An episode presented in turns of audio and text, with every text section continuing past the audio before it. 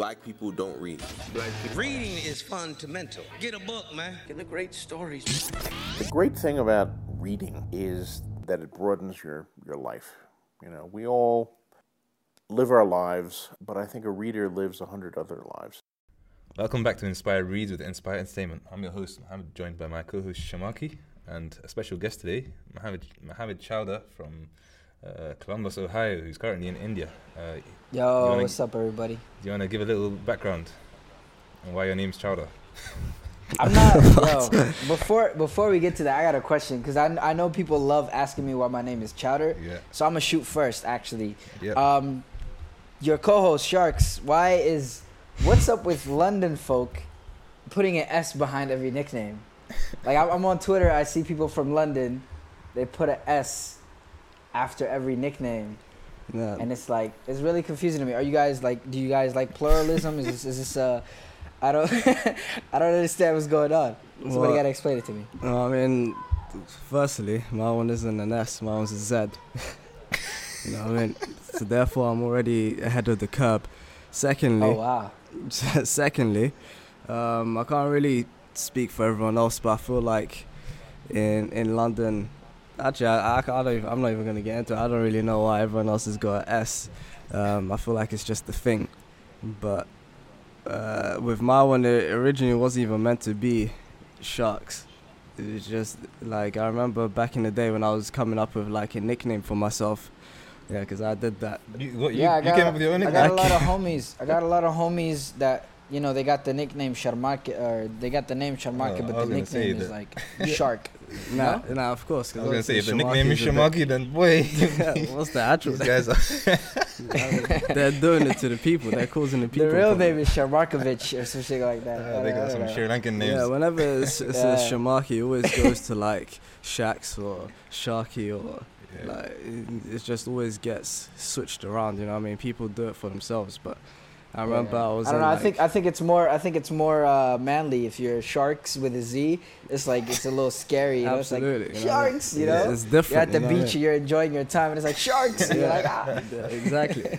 With sharks, with the S, it means there's a whole other people that are exactly like you. Yeah, it's it's a, it's a whole market. It's an undiscovered market of nicknames with a Z at the end. You know, Yeah, exactly. people's doing the S. You got to do the Z. Exactly. Come on, who else is I doing like this? that. I like that. Yo, so my nickname Chowder, it came from um, I, I go. it really just came from Dugsi. Yeah. Dugsi, everything comes from Yeah. Dugsi. Yeah. so um, we basically the way our Dugsi was set up, we we were in this class called Tahfid, which is like intensive Quran. Like you got to memorize the Quran. You know what I mean? It was like the the top the top dogs of the Dugsi, and some of these guys are just funny dudes. So we'd get in circles sometimes. And we just clown, you know what I mean? We just we just laugh uh, laugh at each other. We we roast each other. Most of the time it was us roasting each other. It was me and some other guy always going at it. I was like the champion, you know what I mean? Yeah. uh, I've always been doing big things in my life, you know. So comedy's comedy's one of the things that's like my hidden talents. I, I, I just googled up Chowder now. Uh, what is it? Is Oh, yeah. Is that is that adventure? So I was wearing a I was wearing a purple khamis and I was ashy that day, so I was a little gray. so I looked like this character, Chowder, from a show called Chowder on Cartoon Network. Uh. the guy he wears purple and he's gray, so it kind of matched up. I didn't mind the nickname because not a lot of people, number one, knew who Chowder was. Number Yeah. two, most people th- associated with the food, Mm. and you know, so they're like, "Oh, you, you must really like you know clam chowder or whatever." Oh yeah. And then also, it was better than most of the other nicknames that some of the other guys around me had. There was there was some pretty bad nicknames. I can't say them on here, but because some of the guys are out there, they might get it if, if they listen to the podcast, might get offended. But there was some there was horrible nicknames out there. Mm. That chowder was a very good alternative. So I was like, you know what? Why why don't I just stick with it? So in the poetry scene, how, how do they announce you? Is it Chowder? Um, believe it or not, they always ask me. Um, I'm actually kind of tired of people asking me, so I might drop Chowder. I don't know. It, it, it sounds really fun though. Usually when they go on stage, they say Mohamed Chowder, um, but I, it's it's one or the other for me. You know what I mean? It's it's either Mohamed or Chowder. Yeah. But I, I really have no preference between the two. If most Mm. of my friends, people I'm comfortable with, call me Chowder. People that, that know my government, I don't really like my government being out there like that. You, you know what I'm Mm. saying? I, I like to move in silence in these streets. Oh, no face, no case. Mohammed, no face, no case. You know what I mean? Muhammad is is, is absolutely fine. Yeah, there's, there's a billion of us. Uh, they don't know who did it. They don't know who did it. Muhammad, uh, who that? I don't know. Oh man, but yeah. Um, speaking of poetry, do you want to give a little bit of background about yourself? Talk about your accolades. My accolades, my accolades. I'm a one-time, one-time AAIC Poetry Slam champion. Okay. Um, uh, I came close in other other other slams, uh, but you know they was hating on the kid. They don't they don't really appreciate my art, but it's cool because I'm still up. Uh, I got a couple couple hundred thousand views on Twitter. I, I put a lot of my stuff on Twitter um, because I'm big on Twitter. Mm. Um, All right, mate. any given night, if you're scrolling down your any, any given night, if you're scrolling down your TL, you might just you might just peep me uh, tweeting some some reckless stuff. But that's that's where I'm that's where I'm major on. Um, but yeah, my accolades are just I don't really got no accolades. It's just I, I just like to spit, man. I just I'm like joking, man. I just wanted to put you on the spot. Uh, accolades. Accolades is a tough word to deal with. you know what? When, Nah, when I people ask me what I you do, that, ask. Yeah, when people ask me what you do, I'm gonna start asking them about the accolades as well. I'm gonna ask them Oh, about yeah. the, the, the, the badges on their belt and stuff. Uh, I'm gonna hit them up with that weird stuff. Oh yeah, I'm a Boy Scout with 17 pouches patches, yeah. What kind of badges are those? yeah, we don't have none of that stuff in the UK, do we? I'm a Boy Oh, Scout. you yeah. guys don't have Boy Scouts in the UK? Nah, we Nah, do no. have Boy Scouts. Really? Oh, that's Yeah. good. They out That's there? good. Yeah, what the hell, come on, man. What? I ain't seen none of them walking around selling cookies. No, that's Girl Nah, Scouts. that- Boy Scouts yeah, don't sell cookies. the Boy Scouts help old ladies walk the across the street. That's There that's was- what Boy Scouts are for. There was a boy. There Yeah, was a the Boy UK, Scout the- thing in, in Girl Cranbourne. Scouts sell cookies. You know, Girl Scout cookies. Come and get your cookies. You never heard? You never seen a Vine? It's yeah. Oh yeah. pop- yeah. popular Vine. but yeah, in terms of poetry, how, like how did you get into it, and um, do you consider yourself a poet? What on earth? Yeah. Um, to I'll keep I going don't- with I these don't weird know. questions. I, I want to see how I don't people know, feel about that. 'cause The thing is, the thing is, uh, we're gonna get off get off topic a lot in this in this because I have a very messy brain. That's the whole point so I of the tend to man. connect one thing to the next one to the next one to the next one. That's why I would probably go over Don't worry, bro. any time limit that you might be thinking. But do I consider myself a poet? No, I don't consider myself a poet because I feel like that's. Um, I just consider myself an artist, man. I feel like it's a little too limiting to just consider yourself one thing because then Yeah. people just know you as the guy who does that one thing. But Everyone that I've asked that does poetry has said that. with yeah, So that was that was my that was my corny cliche answer. But I was getting to that to that part. Um, I don't mind people calling me. I don't know. My, I don't mind people calling me a poet, man. I, I got the bars. You know what I mean? I got I got the bars to prove it. And like, how do you say you got into it? Like, w- was it the usual classic cliche? Uh, I, I, I stopped I stopped listening to music and then uh, I, I got into poetry. hey, I wish it was that, but it's not. Um, when I was a kid, first of all, I came to America when I was nine years old. I didn't know a single word of the English language. You know what I mean? Um, From where? Your boy uh, from from Somalia. I used to live in a refugee camp in Okay. Kenya. Okay. Uh, Okay. Not from Somalia, it's from Kenya, but used to live in a refugee camp. Then went to Nairobi. Then lived in Nairobi for a minute. Then I went to uh, uh, America. You know, Okay. took a little flight. This is interesting because uh, uh, we we got well, your current location and how you get got there is, is going to be all, the whole part of the story. But yeah, go. Yeah, back to- connecting connecting all of the puzzle pieces to Yeah. how I'm in India right now. Skyping Skyping you guys is, is gonna be one hell of a story. But um yeah, so came to America when I was nine, learned the English language in about three months, four months. I started I was actually speaking fluent, I was using slang, all this weird Snap, stuff. snap, snap. Then, yeah, exactly. I, w- I was pretty much exempt from uh, ESL English as a second language by my by my like year in America. Like the sec, like I, I came in third grade, so fourth grade I wasn't going to ESL anymore, Okay. and then so I couldn't. Anytime I got in trouble, I couldn't use the excuse I don't know English. They're they're plotting on me. Yeah. That was my first excuse for for the majority of my troublemaking. I was very trouble trouble. I was a very troubling kid, you know, I feel when like- I was younger. I feel like the majority of people that consider themselves artists or creatives usually have that, that background. I think everyone. Yeah, yeah. I never listened. I never listened. Yeah. Um, I remember. I remember one of my favorite excuses though when I didn't know when I when I quote unquote didn't know English air quotes Mm. was It's a nice excuse. that they're they're plotting on me. I don't know English. They're plotting on me, and my mom would be like, "Yeah, Why you you just late said that to in work? English. What are you talking about?" Later. But I uh, don't know English. yeah. oh yeah, that, would- that I don't know English. What does that have to do with the traffic? I, I don't know. I just like I said, I don't know English. Listen, mate, we'll make it work. Um, but yeah, uh, I started writing uh, around seventh grade. Uh, seventh grade, me and the, me and my homeboys would freestyle together, and you know what I mean. It was it was our thing, and then I actually started putting pen to paper, and then I kind of didn't tell anybody up until 2015. So my first perform my first You actual performance on a stage. you said that like you, every time you put a, a pen to paper, you're attacking someone. Oh yeah, He's like, he said Yeah, I I when I got- first did it to someone. I was like, whoa. This this tracks from day one. yeah. I was I was putting pen to paper, man. I was I was angry. I was angry writing angry angry angry poems when I was young. when I was uh, I remember I remember one of my freestyles that I wrote down. My mom saw when I was a kid. She was like, "What the hell's going on? What is this?" I was like. One of my friends wrote that, you know. I was I was trying to keep it for him. Uh, he didn't have a backpack You should have said. school. You should have said. was I, you should have said I don't know English. it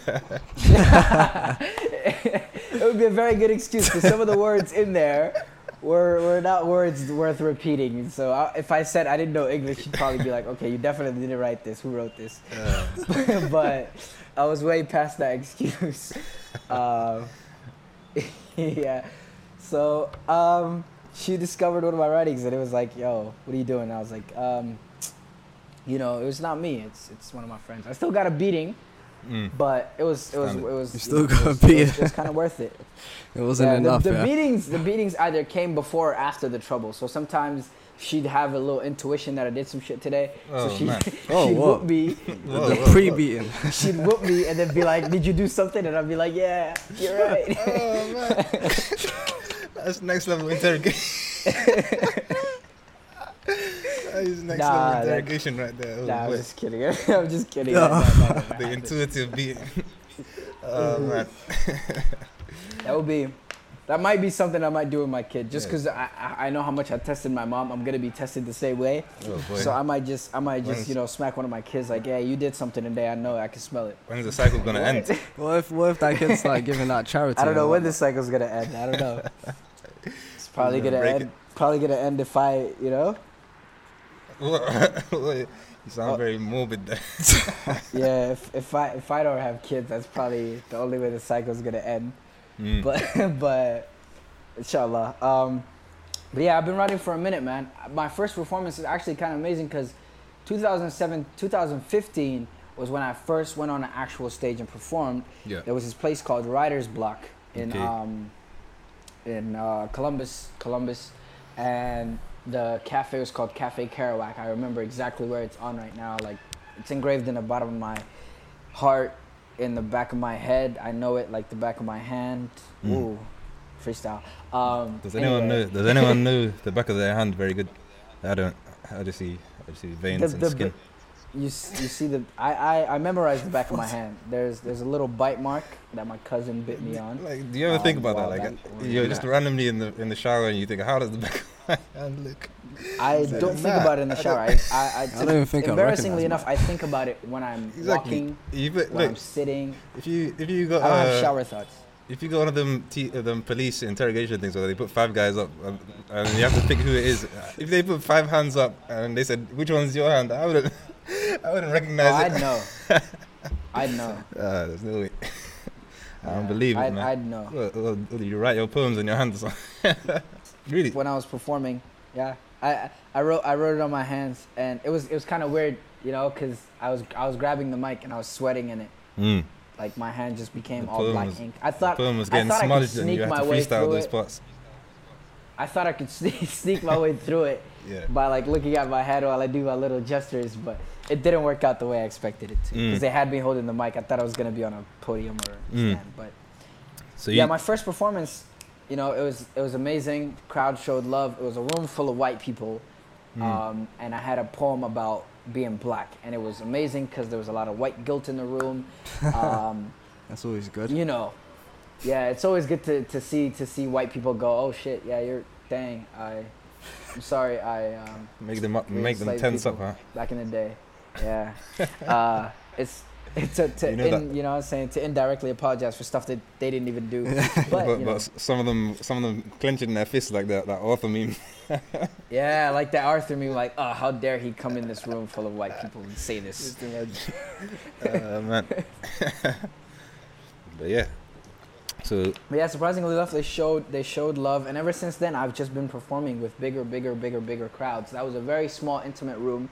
I was very, very nervous. But now I've noticed the bigger the crowd, the less nervous I am. The smaller the crowd, the more nervous I get. So is that because you think you can pick out faces and stuff? I don't know what it is, to be honest with you. I, I have no clue what it is. But the smaller the crowd, the more nervous I get, and the more nervous I get, the more prone to messing up I become if I Mm. if I'm doing it off if I'm doing it off the phone. If I haven't memorized, I'm confident. I know I know everything I'm saying. Mm. But if and that's one thing is I always always try to memorize my poems Yeah. so that way it's easier for me to um, you know to, to wing it because if i'm looking at a phone i can't really look at it and go okay i'm switching i'm, I'm, I'm skipping this part or you know what i mean Mm. yeah So yeah, what about your style of poetry? Like, what would you say your style of poetry is like, or where do you think you get your influences from? And yeah, things like that. um, as a kid i used to listen to a lot of buna muhammad Oh yeah. So if you listen to some of my stuff you might see a little similarity here and there between me and him Mm. but the majority of my stuff it's i, I inspired myself Okay. and, and I'll say I'll say that confidently because I I think a lot of my process, my writing process is very unique, but um, a lot of my performances are very much me. Like the way I write or the what I write is is usually like things I I've discovered around, about myself and things that I've been trying to work on for a while. Your experiences. But um, ever since, yeah, ever since I started performing, most of my pieces have become performance b- based Okay. pieces, like performance pieces where I, I write it so that I can go in front of a, in, on top of a stage and in front of people. Yeah. But I used to write in in a book, like you know what I mean, the corny like Starbucks, Barnes and Noble type. I don't know if you guys have Barnes and Noble in London, Nah, but it's like a bookstore. Yeah, but like you know the bookstore, library type, like you know what I mean yeah, yeah, yeah. poetry. That's what I used to write. But now I, I write more performance, like hip hop sounding, more rhythmic stuff. Mm. But yeah. So in terms of poetry, we got uh, one of your pieces that, that got quite a few views on Twitter, and uh, yeah, uh, um, Albert Avenue. You wanna go through a little bit of that clip and talk about like behind the scenes, like how that came about, and what it means to you. Yeah. Um, yeah, go ahead and play the clip. My dad, he would say, if you were told happiness around the corner, wealth is down the street, would you then compete for something that ain't even guaranteed? Would you run a thousand miles and for every mile a diamond beat a milestone? Work so hard, your greatest fear is that you'll die alone. As you stand in this intersection of misconception and corruption, corporations feed you lies for your innocent consumption. Tell you you gon' make it to the top as long as you keep working. I said, if you were told happiness around the corner, wealth is down the street, would you then compete for something that ain't even complete? Barely even started, all you senses deceit, all your senses depleted, all you're left with is promises, pens, pads, and prophecies that never cease to stop your need for greed. And indeed, you probably hope to be accepted by aristocracies, but money, money is funny. Money will turn friends to competitors, your partners to predators. The root of all evil, corrupting with every touch, keeps the greed strong in people like a tree that won't budge. Hostile, how it turns the hospitable to criminal and the kind hearted to black hearted, and turns the average man to come up with a tangible plan. A million dollar scheme worth a billion dollar dream.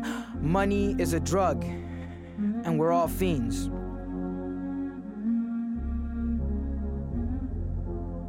Damn. So So do you wanna talk about each verse there from like the part where you said about your father? I'll edit it. I'll edit it in properly though. But yeah, you wanna just break it down Um, up to you. I I can't really break down the process of writing that specific part. Nah, the lyrics. mainly because yeah mainly mainly because um, whenever i write i kind of go blind sort of like in terms of like ideas so i'm not thinking about the next line it's just the words kind of just come out and then i kind of see oh yo i just did something damn cool Yeah. let me keep going.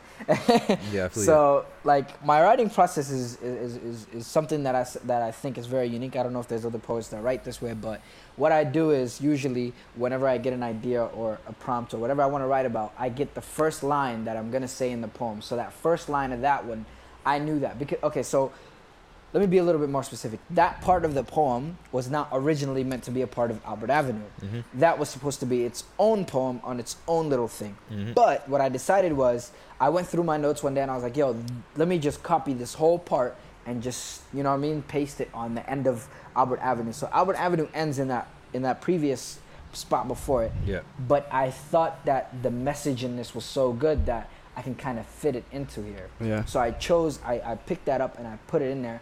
And, and when I was writing that, I got the first line and the end line. I knew that was what was going to be. But in between, I never knew what I was going to write until I just started writing. So, like, I always know the first line that I'll say and the last line that I'll say. Yeah. And then, so I'll, I'll, I'll end up writing, you know, I'll end up writing like 11 or 12 different poems and pieces that have the same end as say uh, the same beginning and same end, but different everything in between, Yeah. right? And then it'll then I'll go into this thing where I do editing where I'll, I'll look at a line and I'll be like, yo, this line is too corny. Let me scrap this. Yeah. This line is great. Let me put this in here. This line and this line don't have a lot of continuity. They don't relate. So let me go to this line. Mhm. So then I go through it like that, and then it just becomes this finished, polished piece of Mm. of, of, of poetry. Mm. So that that's that's usually how my process is, and that process is actually for me. I've noticed is very quick. It's it's much faster than me going line by line by line by line because when I do that, I end up doing a lot of end rhymes and not enough internal rhymes. It's like it's very weird because I, I, I notice a lot of things about my own self when I'm writing. Like I, I Mm. get to know myself through that process. Mm. But yeah, that so now the story behind that, I kind of just wanted to talk about how like money is a certain thing that that when you look at it on a certain level, it's like it can breed greed. Ooh, accidentally rhyming there. Um, but yeah, um, I noticed that a lot of the stuff that I say, I don't really notice how much it means until after I go back myself and analyze it because once I do that, that's when I really start to understand my own poetry. But um, I can't really give any analysis as to that piece. But I know that when I was writing that, I was I was in this mode where I was really just going through my ideas and, and, and trying to and trying to pick my own brain in, in, in a sense and, and, and talk about all these different types of things that money can do to you. So what's next for you in poetry? Um, I'm actually working on a book right now. I'm in India, and wh- I I noticed that I have a lot of free time, so I'm gonna be working on a book, inshallah. That's that's my plan, but I, I really, you know, I, I really don't have a, like a time where I want to release this book yet, because I really just started writing it. So inshallah, whenever it gets Yeah. done, it gets done, and I, and, I, and I'll put it out. But I'm pretty confident it's gonna be a New York bestseller, man. I got the bars for it. Inshallah. Yeah, when you when you do release that, be sure to come back on so we can we can review it and interview you again. Hey man, I, I might be I might be in terms of like you know what I'm saying the pedigree of podcasts. I might be a little Outside- too high. Outside of I might be on. NPR or like CNN, but you know I'm gonna Don't worry, we'll, we'll be bigger than them. I'm gonna step then. it down a couple notches and come back to my base. You know what I mean? My gr- That's, that, nah, that's I'm good just to kidding, hear. man. I'm sure you guys will be up with me by that time too, man. Inspyre reads. It's the Yeah, it's the move, man. That's that. It's it's it's, it's going up, man. The idea for the book came from um, it came from this idea for an audio album that I wanted to do originally. Um, I'm still kind of Yeah. unsure as to where I want to go with that because a while back um, my phone memory got complete, completely erased. So everything I've ever written since 2015, which was close to like pain right there. 600 or People something. don't understand that pain. 600 or something poems it's all gone so yeah so now i have to like start start from scratch so i i went from like in 2015 to 2016 i went from writing a piece a day no six pieces a day for that whole year and then Ooh. Yeah. And uh, do you do you feel like that? Do you feel like that that that um that incident that happened has led you to be a bit more motivated, or has it just destroyed has this de- Kind of- destroyed your motivation in terms of like when, every now and then when- when I lose my memory, uh, my if I when I lose my notes or whatever, and I lose loads of ideas. sometimes it's like um, yeah, some of those ideas are gone, but now I can Yeah, come up with some fresh to stuff. To be like- honest with you, bro, it, it kind of did it kind of did both. It kind of did both because when I first when I first noticed when I was first told my memory is all gone, I was like, yo, damn, now I now I can start. You know what I mean? Start fresh. I could I could do some things I've never done before. Mm. And then like a month in, I'm like, Mm. yo, I Yeah. can't. rap, I'm exhausted. I got nothing. so for yeah, I about know what you mean. yeah, so for about two three months, I didn't write anything. I was just completely empty. I got writer's block. I didn't write anything, and then now I'm back on it. Alhamdulillah. But I've noticed that caffeine caffeine helps. Um, caffeine helped a lot uh, in, in in writing. So in terms of writer's block, you're, you're saying Yeah. uh, these are your solutions. In terms of writer's block, okay, I'm gonna tell. I'm gonna tell. I'm gonna give you guys a little, a little, uh, pro tips on a couple pro tips on writer's block or how Yeah. I deal with it. So writer's block can come Yeah. from, in my opinion, two things. It can be over exhaustion of your ideas, like you might have wrote too much and you might be done with your word quota for the day or for the week or for the month or whatever it is, or you're Mhm. you're not opening your mind to enough ideas, so you got to take a break from whatever it is you're doing, then come back to it. So it's one of Mm. those two. Now, how to deal with it? Mm. Um, the way I deal with it, two things: uh, insomnia and caffeine. So the first one is caffeine. Um, I, I I I'm not a coffee drinker, so I try to. I'm not a Sounds coffee drinker, unhealthy. so I'm a huge. Like I In- yeah, insomnia just, just and listen caffeine. to it. It, it. it sounds it sounds it sounds crazy, but when you hear the implications and what it does, you'll you'll be like, oh, dope. Okay, I get it. But um, where was I? At? Yeah. So I'm not a huge coffee drinker. I don't drink. Co- I'm not a coffee drinker at all. Okay, but I do get my coff- caffeine in other ways. Um, Mountain Dew, for example. In India, Mountain Dew is weak, so I gotta find I got, the? Mountain Dew here is trash, dog. I'm, I'm, I'm so mad. Like I used to drink uh, the regular Mountain Dew, um, but the M- Mountain Dew here is trash. I'm, I'm so mad. The thing is, it's like in India, it just tastes like sugar and carbonated water. There's no like you know the signature taste of Mountain Dew, that little like, like it tastes like, it tastes like what I assume. You know, I don't know. It, ta it tastes, it, it tastes like what I assume Mountain Dew, like dew from a mountain, tastes like. uh, that lemon lime that taste, theory. that, that citrus taste. There's no citrus taste here, which is horrible. Coke is better here. Okay. Coca Cola is better here, not cocaine. Uh, I have not gotten around to trying that yet. I will though. Uh, I don't. I don't. I don't condone drug abuse. when, I'm the, kidding. when the caffeine and insomnia doesn't fix the writer's block. No drugs for me, man. Uh, but um, yeah, Coca Cola's better here. There's this thing called Mirinda here. Mirinda's amazing. Mirinda. Yeah, everyone. Yeah, come Oh, on. that's now. normal stuff. Uh, Do you not have that in America? We don't have that in America. You guys have that in UK. Yeah. Come Yeah. on. Mirinda. oh my God, we ain't playing here, they man. have to ship Mirinda off to America because it's a delicacy. Like, I, it's the best tasting thing in India, and You, you telling me you've never had I've, Mirinda before? I've never had Mirinda until I got here.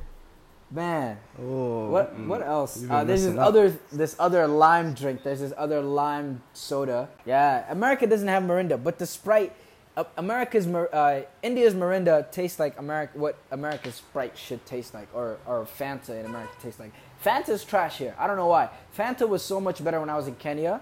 Yeah, Fanta isn't even that great. The only good one's Fruit Twist. But anyway, I don't know why we're talking about drinks. I was at I was talking about caffeine. caffeine. So caffeine. The thing is, I'm gonna take a sip of my water. Give me a second. Oh, I'm taking a sip of Mirinda. my water. My water. Yeah. Water is key, guys. Water. Water. Water is another thing that helps with uh, writer's block. I don't know how, but it might. Are you are Try you are you drinking Mountain Dew and water at the same time? So are you are you really sure? Um, are you really sure Mountain Dew is the one that, that helps, or is it I'm- water? I'm washing. I'm washing. I'm washing out the Mountain Dew out of my teeth with the water. It's not. the water is not for drinking. The water is for rinsing. Oh man. I I'm forced I'm forced to drink water and eat vegetables. You know, I I, live a very unhealthy lifestyle. Uh, I'm kind of surprised I've lived this long on Oh, Mountain man. Dew and, and candy, but but um, Caffeine. caffeine I get my caffeine in other ways. Um, but Mountain Dew used to always help. So I'd drink Mountain Dew. I'd wait 30 minutes and then I'd be back to it. I'd be I'd be writing again. But don't rush yourself. Uh, take it easy. Uh, so if you're not a huge caffeine drinker, if you're not a a big um, you know what I mean, uh, Mountain Dew or like, you know, take take like a Coke. A Coca Cola is is is pretty good. Uh, just start what it is. there. Ease your way into the whole caffeine life because you don't want to start with Red Bull or uh, you know what I mean, or NOS or like those crazy energy drinks because you you know I'm saying you might just overexhaust your caffeine tolerance and then you might need more and more in the day. I don't have alhamdulillah I'm I'm not a very addictive person like I don't get addicted to things. So caffeine is like I can easily cut it off. I haven't drank Mountain Dew since 40 minutes ago. So it's great. but um yeah, I'm not. So yeah, um, caffeine helps. Now, insomnia. Where does that play a role? Like, if you, you'd think the less sleep you get, the more, the less you can write. But for me, I don't think so. the best poems I've ever written came to me at 2 a.m. when I'm up on my phone, acting a mess on Twitter. I get great ideas, and I write it down. you know, I, I agree with that. When you're tired, your your thoughts aren't so structured. They're not so um, Exactly. yeah. You're not you're not you're not trying to what do you call it like formalize them or police them in any way. You know. Yeah. So It's it's very hard. It's very hard to think when you're when you're tired. mm, but it's also very it's also very good because when you're when you're laying in your bed a lot of people are on their bed for like 30 minutes at night just tossing and turning and thinking about random things Yeah. and for me those random things are things that just happen to rhyme so i write them down you know what i mean and then that becomes my poetry um, like for uh, this piece that i wrote um, called um, uh, bloody sirens um, it was a, piece on black lives matter there was a line that said um, I had a dream last night that I was with Malcolm and Dr. King last night. I heard a scream last night. Mama saw her son's body drop on the TV screen last night. Those those bars, I wrote them while I was asleep. Like they like like I was it was 2 a.m. I'm laying down. I'm not awake or asleep. I'm I'm somewhere in between. And those ins- like a voice just inside me just screamed those couple lines. And I got up the morning and I was like, yo, those are really nice lines. What the hell did I say? Then I get in the shower, come out, I'm like, oh, that's what I said. Then I write it down. Another thing, getting in the shower. I Yes. get my greatest ideas when I'm in the shower. People 100%. say, people say, you know what I mean? Like, you know, you get you get this whole creative edge. Like you become you become this superstar, this singer when you're in the shower. I don't become a singer. I become the greatest rapper in the history of mankind when I'm in the shower. I start coming up with the craziest bars. I can't freestyle normally, but when I'm in the shower, if you give me a mic, I'll drop seven mixtapes on the spot. So, so yeah, like like like when you're in the shower, it's it's it's one of those things. That just, it just comes to you, you know. Yeah, we uh, in episode 15 we were talking about how how like creativity comes about, and yeah, a lot of those ideas, yeah, we consider we said like yeah, boredom. Uh, when you're in those positions where uh, you're by yourself and you're, you, you, it's just you and your mind, then yeah, Boredom doesn't inspire creativity for me for some reason. I don't know why. Like when I'm bored, it's usually I'm looking for something to do, Mm. and writing is the last thing I want to do when I'm bored because it, it kind of takes away from. I don't know. I have a, I have a certain respect for for my art. But for, don't- for, b- for like writing. there's writing, and then So- I'm, I'm saying about the ideas that drift into your head when you're bored. Yeah, okay, I, I see what you mean. Yeah, well, the ideas that drift into my head aren't ideas that that like that have structure. They're just idea. Like I get okay, I get very crazy. You know, um, you guys are gonna think I'm crazy. yeah, you're getting but some bad I vibes get right now. I, I get some very wild thoughts. You know what I mean? Uh, uh, shout out to Rihanna. Uh, but Oh, I get some very very crazy thoughts when it comes to um, when I'm just like like for example I'll be in the bus like sometimes in India you know I ride the bus in India and the buses you hop on while it's moving 20 miles an hour 20 kilometers an hour What? you hop on and off What? so it's it's crazy like the bus will be moving and you jump on and there's old ladies running after the bus jumping on and jumping off and they look at me and I'm and I'm and I'm the and I'm the, and I'm the young guy that can't jump on the bus. You know what I mean? Like there's no bus stops. It's bus roll-bys, like drive-bys, happen on the daily Yeah, here. you just gotta You jump know what I mean? sideways no into the door. in India. You just jump on. You you hop on when you can. like you, you know you know when your homies come to scoop you and they tell you hop on. This Mm. is the real definition of hop on. It's Mm. like I'm gonna I'm gonna go past you. Just hop hop on whatever you can. Oh, Um, but yeah, um, what was I saying? What was I talking about? What were we talking about? yeah, yeah, I don't know, man. I don't know what we were talking about. You started off with when yeah, I I get crazy India. ideas. The crazy ideas that I get. I get ideas to hurt myself sometimes. Like the bustle will squeeze through a very, very tight space, and like I'm like, oh, stick your hand out the window and break your elbow in two places. Like that. Those those are the kind of ideas that I get when I'm bored. So I don't write those down, but um, I get into this. Why not, man? if I wrote they- those see down, they it take would you. be. Yeah, if I wrote those down and somebody went through my notes, they'd be like, Yeah. "This guy is suicidal. We have It's to funny. give him It some relates sort to of the care." yeah, it relates to the book that we're gonna discuss after the 1984. The, the thought police, the thought police will come after you if, you write those bars down. Oh yeah, if if the thought police was real, yeah, Those I would thoughts. have already been in jail. I would have been broken like my guy in the in the book. Um, and you know what I mean? Instant. Yeah, But yeah, like Winston. So, yeah, man, uh, I get crazy ideas, man. And alhamdulillah, I, I don't do a lot of the things. I I have I have amazing self control. Like I say, if I've lasted 20, 21 years mm. with the crazy ideas that I get. Mm. Uh, but yeah, So India, how did you end up there?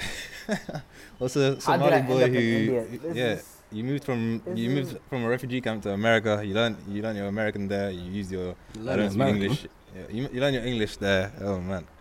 Yeah. I'm then- in India. Yeah, I'm in India, so I can call Americans and scam them, pretending to be the IRS with a good accent. Mm. Uh, it pays. It pays really well. no, I'm kidding. Um. I'm in India because I'm actually studying here. Um, I'm studying IT, uh, computer.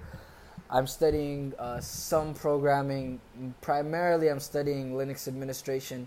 If you know what Linux is, Yeah, I don't think You any of our what it is. listeners are interested. If you but know, I- you know. I, I get if you you. don't know what you don't know, uh, so if if you're if you know what I'm saying if you're a tech nerd, your boy's about to be a Linux administrator, inshallah, and some cloud computing. You know what I mean? Yeah. So uh, you know what I'm saying. So But yeah, that's what I'm studying here, in terms of and I'm here to study. yep, in terms of your experiences there, like how, how's it been? Like how are the people there? How, how's uh, the food there? How's life? Wow, that's that's a that's a huge question. Uh, Yeah, man. Just give me that about it. question. Allow me to digest that question a little bit. Like, ask ask each of those each of the things you asked me But one by wait, one what- specifically, so I can talk about each one. Where Without- in We're in India. Yeah. where in where in India are you? Okay, so I'm in South India. I'm in the state called Telangana, and I'm in a city called Hyderabad, primarily Muslim city, majority Muslim city. About 80% or so of, of people that here are Muslim. So that's a huge population. Um, I'm not going to get into the history of the city. I don't know why I read it.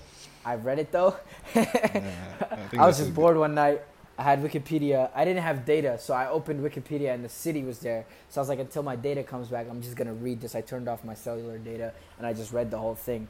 Mm. Uh, it was a city built in 1591 or something like that, um, Uh, by a Muslim monarch or king or whatever. yeah. Uh, so it has a lot of influences from Iran. You know what I mean? Uh, Persian, Yeah, that's the first time I've, I've heard someone say Iran in real life. Yeah, Iran. Iran. Yeah. I'm, I'm, suppo- I'm supposed to be saying what? Am- How am I supposed to say? Iran. Iran? Yeah, man. Yeah, you you British people are, are confusing, man. You you wanna you wanna pronounce you wanna pronounce that correct, but but you wanna pronounce every other word in, in Mm. English language incorrect. But yeah, how, like Very um, lazy, very did you- lazy folk. In terms of moving abroad, like how was it with the family and uh, like did you think about that b- before? Like, have you ever th- thought about like moving abroad just to work? Because yeah, for me that's like something I always wanted to do, but I, I just haven't had a chance yet. But yeah, it's interesting that someone um, from all the way from across the world like decided to do that. Like, how many I other people go for it? I think every single person who is capable of living away from home, kind of like kind of discovering what it's like to live alone. Because Mhm. like Adam people, they get to do this for college. You know what I mean? Mm-hmm. And Somali people, like the parents, always first option is the college that's in your city, your immediate lo- local college. That's that's where they always want you to go. Yep. But I, I think I think we should. Um, I think every man, once you reach the age of 19, 20, go away from home for a little bit. Go to a city where you're learning or whatever, and, and try to try to. I think it builds character. I think I think it's very good for for for a, a person to to to try to develop themselves. Because I'm kind of doing stuff that I would have never done back home. Like Mm. you know what I mean? Like my process now, waking up at seven, like waking up for fajr by myself without my mom knocking on my door 17 times. You know what I'm Mm. saying? Pulling the covers off me, smacking me, throwing cold water. I don't know if she does that to wake me up or to abuse me. I'm not sure because I'd be awake by the time she knocks the door. But anyway, but um, that's she's besides the point. recreation Uh, purposes. yeah, she she couldn't she couldn't get her hits in. You know what I mean? Because I'm too grown now. When you're you know, younger. uh, you know, the masjid being right across the street from me, the adhan coming in my room. You know what I mean? Um, waking up, having 15-hour school days, being away from home majority of the time, and coming back studying, going to sleep, having a strict schedule, something like that. I think every man needs, every person needs, uh, kind of to get away from home, kind of discover themselves, do their own thing. Um, Mm. so, yeah, uh, I think I think you know what I mean. I've I've always thought about being away from home and doing my own thing, but I've never. I've I've just been so sheltered that I kind of was like, nah, I'm not gonna do that. That's that's lame. But now I'm actually experiencing it, and it, and it's kind of cool. I think when I go back home, I'll be much more different. Uh, you know what I Mm. mean? Like uh, it'll be it'll be much easier for me to do certain things that that I've always been too lazy to do. Like that, that that's my biggest issue is like being lazy. Mm. And in terms of like inspiration and like, have, have you have you thought of any ideas since you went there? Like, has, has has it been like a big influence in your creative processes? I've been so free that I get all these amazing ideas. Like for example, I, I two days ago in the morning I just woke up and I was like, yo, I should make a YouTube channel. And I make a, and I made a YouTube channel and I'm like, yo, everybody subscribe, 100 subscribers, and I'm gonna be making vlogs. So now I've put myself in this predicament where now I have to follow up on this whole promise that I made when I was in the morning. But it's not a problem. I Mm. don't mind uh, because I actually kind of want to do the YouTube channel. There's a lot of ideas that I have that I can't say right now because there might be dudes that are listening that might steal my ideas. Like me. Can't go. Uh, I'm not going out sad like that. But you know what I mean? Mm. Uh, yeah, I've gotten a lot of ideas, a lot of amazing ideas. How how are the people there? Like, do they consider you like? Can you see yourself as an outsider, or do you fit in? Like, how do you feel? I am an outsider. I feel like an outsider, uh, mainly because of my hair. See, the thing is, in India, there's one defining factor that that kind of shows whether or not you're Indian or not, like whether or not you're Indian, because I've noticed people in this country, they all look the same. It's like they they all look the same in the sense that like they all have the same kind of hair. Mm-hmm. So like, the, like the, you know the Indian like the pro the stereotypical Indian hair where it's like straight and like you know what I mean. There's Yeah. no there's not really like a lot of people curly hair. Yeah. So they like there's Indians that look like Somalis. There's Indians that look like black that they're just black like like melanated. Uh, there's there's very light Indians that look you know what I mean that, that look very very white. They look like Adan people. They Yeah. look like Arab people. So there's like there's all these different colors and shades, but the hair is always the same. So for me, with my big afro and or sometimes when I pick it out or when I don't pick it out, my curly hair, um, they can tell. They look at me like I'm a foreigner. They ask me where I'm from. Usually they guess I'm from Ethi- um, not Ethiopia, um, Sudan. That's their first guess. They come to me, speak Arabic. I talk to them back in Arabic because I know a little bit of Arabic. Then they're like, "Oh, you must be from Sudan." I'm not from Sudan. I'm actually from Somalia. That's what I tell them. Because I Mm. can't really tell them I'm from America. They'll, they might be like, "Oh, you're from America. Come on, bro. Give me a ticket right now. I need, I need, I need, a, I need this visa." You know what I Mm. mean? I'm trying to go to America. Open up my 7-Eleven. that was very insensitive. I shouldn't have said You're that. saying they don't have any interest in the Somalian passport? So They, I don't know. I, I don't, I don't see anybody trying to go to. I'm not trying to go to Somalia. I mean, it's uh, are, are they? I don't, I don't know. no, I'm, I'm just kidding. I, I would love to go to Somalia, be an experience. mm.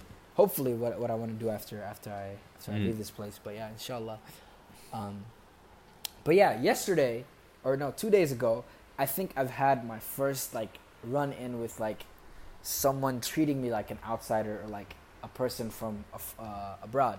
Usually, it's just the stares and the looks. Like the one thing I dislike is when I'm eating and they look at me. Like sometimes I'd be I'd be killing some biryani and they'd be looking at me like, "Yo, this nigga eating nice. He's grubbing," and I'm like, "Yo, leave me alone, bro. like stop looking at me." Because it feels awkward when, when you're eating and somebody's looking at you, right? yeah. So yesterday, I was um, I was getting a tuk tuk. I was um, a, I think you know what a tuk tuk is. The Mm, auto, yeah. those little Yep. those little, little three wheelers.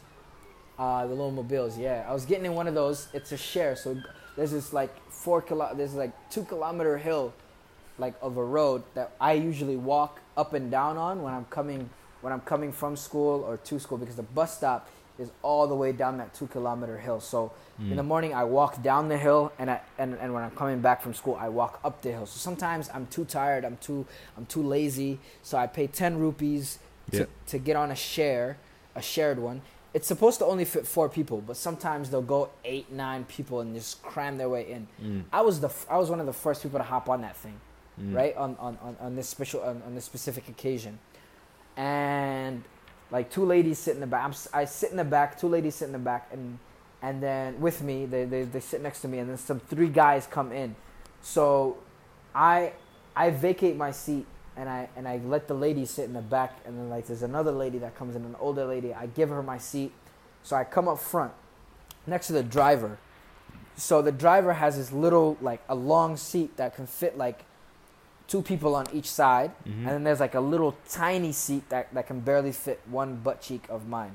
Mhm. so so like yeah so so i i sit on the the one that that fits me right Yeah. and there's no one else that's there to take that seat so i sit down another person comes so the third person comes to sit on the little tiny one and mind you this guy has a book bag i have my book bag as well Mm. so the guy looks at me he's like hey bro get off i'm like why do why are you why do you want me to get off should i find another ride he's like no no get off so he can sit where you're sitting I'm like, no, I got here before him. I'm not moving from my seat. I felt like Rosa Parks. I was like, I'm not, I'm not getting off my seat for this guy. Mm. Come on, I've been here before him. I, this is business. I'm paying you just as much as he is. Yeah. So, so he's like, no, no, no, get off. He starts yelling at me, and everybody on the thing starts yelling at me like, yo, get off. Let my man sit. I'm like, yo, you know what? Screw this. I'm gonna just walk up the hill. Mm. So I get off the tuk tuk and I just go walk up the hill. And halfway through, the guy pulls up like on me. He's like, "Yo, yo, come on, sit down." I'm like, "No, I'm not sitting down. I'm not. Pay- I'm already halfway up the hill. My house is right there. I can see it, and I'm not gonna pay you ten rupees to take me to my house that I can see from right here. I'll walk. This is a nice little cardio exercise for me anyway. you know what I mean? I need this after Mm. that Mountain Dew. So let me Mm. let me just get my cardio in and burn these calories off. Yeah. So, so yeah. So it was it was very it was very it was very weird to me that I, I kind of felt offended, but Mm. after a while, you know, I, I don't really get offended. So Mm. yeah. Um, another one that I got once was a guy asked me where I'm from. I told him I'm from America. So then he was like, "Yo, do you get offended when I call you nigga?" And I was like, Sheesh. "I don't get offended when you call me nigga, but if you called another like an an American American nigga, he'd probably punch you in the face. Mm. Like that's probably what would happen. But me, I, I personally, the word doesn't really affect me, Mm. mainly because of the historical connotation. Like it doesn't. That historical connotation is not something that I personally relate to. yeah. I understand the sentiment. I understand why people would get pissed off. Yeah. I personally don't get pissed off, but sometimes I do get pissed off on behalf of people who do get pissed off because I understand where where the word is. You know what I'm saying? Where, what like what kind of place that it stands historically speaking. Mm. Speak, But yeah, Speaking of language, like um, how do you how do you communicate? Uh, Like, because I because it's a big country, so um, there's like a lot of different languages that they speak, and yeah, what, what's like, h- how do you communicate? Uh, how do I communicate? I don't communicate. So, yeah, it's a very weird answer. I communicate with uh, broken English. I try to use as much of an accent as I can so they can understand in their accent. Mm. So, like they say, they say words, very, they say letters very weird. For example, I was in class one time and the teacher's teaching us a command to look at your IP address. So it's like IP space A, right? Yeah. So he comes up to me. He's like IP space yay. I'm like what? He's like yay. I'm like what is yay? What, what letter is that on the keypad? So I write IP space Y A Y. He's like no, not yay, Uh. yay. I'm like you just said yay. Like what? He's like no, no, no, just the letter A. So he that rush hour touches my scene. keypad. And I was like you seen that rush hour scene where it's like I think it was is, is it Chris Tucker goes into that cave and then there's yeah, the big guys and kind of like, it kind of felt like that. It Yeah. kind of felt like that. yeah. So yeah, communication is very hard, Mm. uh, especially with tuk tuk drivers sometimes because they'll try to rip you off Mm. uh, your prices just off the fact that you're a foreigner. Mm. Uh, but I I don't really I don't really I don't really try to um compete. I don't know I, I don't really try to um what's it called Haggle. communicate any more than I need to. Okay. I, I do love to haggle. I love haggling. Haggling is one of my favorite things. Oh man. My my go-to move is I get two tuk-tuk drivers to compete for my business. I'll tell one 60 rupees to go the distance, and the other guy I'll be like 40 rupees. So then they're like, no, no, no, I'll take you for 40. This guy's like, no, no, no, forget this guy. I'll Oh, take you for thirty. Till I get the cheapest deal. I'm like, yo, He's a- sorry man, you charge it to the game. I'm, I'm gonna go with my guy right here. Uh, or sometimes when I have my friends with me, I'm like, yo, you go talk to that guy, and I'll talk to this guy, and Oh, then whichever one's the best deal. I look at my friend. I'm like, how much is he saying? Oh, he's saying thirty. Oh, he's saying sixty. Yo, let this guy go. So I just, I'm like, yo, yo, get out of here, get out of here. He's like, no, no, no. And then he leaves, and then he comes back, yo, yo, okay, I'm sorry, I'm gonna give it to you for twenty. Let's, let's go. I'll give you the right twenty. Oh. So it's like haggling is, is, is something that you know. It's uh, I think I was built for haggling. Man, haggling is my favorite thing. you sound like you sound like a nightmare to deal with. yeah, it's it's it's uh, I am a nightmare to deal with. It's it's it's very. I'm like, like for example, one time it was like it was a hundred rupees. He was, he was asking me for a hundred rupees. I only had seventy in my pocket, Mm. right? So he couldn't go past a hundred, and I really really needed this ride, and I couldn't waste any time. So I was like, oh, all right, fine, take me for a hundred. So he takes me to the spot. Once we get to the spot, I'm like, yo, I only got seventy. Oh, He's like, "What? You told Damn. me 100."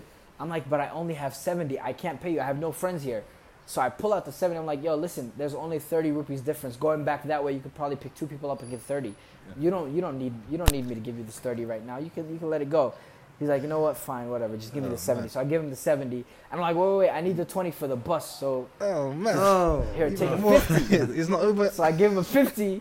I'm like, yo, please, I, I, I, just give me your number. I'll call you back next time and I'll give you the rest of the money. Right now, I can't. I need this for the bus. I got to go back home. There's no way I could go back home. He's like, he kind of looks at me. He's like, all right, fine. I feel sorry for you. You know what? Take, just, just keep it 50. Don't call me. Just leave me alone. So he just Oh, leaves. man. and I get, I get 50% off that way. So oh, it's Oh, like, man. it's, it's, it's all, it's all a mental game, man. It's all a mental game you got to play. Oh man. I think if we try that here, we'll just get arrested on this. Yeah, no, I'm not, I'm not getting arrested. Uh, what? I'm not You're gonna- you're gonna haggle with the police as well. Yeah, I, you can. It's uh, corruption is a thing that Oh, they try to uh, that they try to fight in this country, but I know the right cops around here, man. Oh man. Uh, you're sounding like one Uh, shady yeah. character. Oh man. It's hard for me to get arrested out here, man. Yo, when he when he goes back to the US, he's definitely they're gonna see him in a I different just light. gotta, I just gotta flash my passport, you know. I was like, hey, America. Oh man. It's like, oh shit, we can't mess with this guy. He's from America. But yeah, um, I think that's I, I think you got a nice taste of all your stories, and in, in India anyway. um, in terms of back to poetry, do you, do you say you have a piece for us or an exclusive, or you're gonna hold that for another time? Yeah, yeah, yeah. No, um, I don't know, man. We have to haggle I don't know if it. you guys are ready for the bars. I don't know if your listeners are ready for the kind of lyrical onslaught I'm bringing into. I'll give you 30, You know what I mean? I think- rupees. I think my Wi-Fi might slow down because of the the, the, The data fire. is just. Oh man. You say how much you gonna pay me to spit five rupees? Yeah. That's not even that's not even a cent. That's not that's not even one cent, man. It's like it's barely barely one cent, one American cent. Listen, mate. We'll, we'll do ten and uh, no more after that.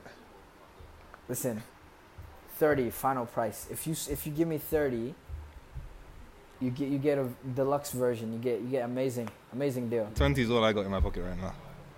You're saying twenty. I'm saying thirty. There's only a ten rupee difference. Come on now. But where's the ten gonna come from if there's only twenty in my pocket? Check your other pocket. You haven't checked my one pocket, aren't you? I've only got one pocket, man.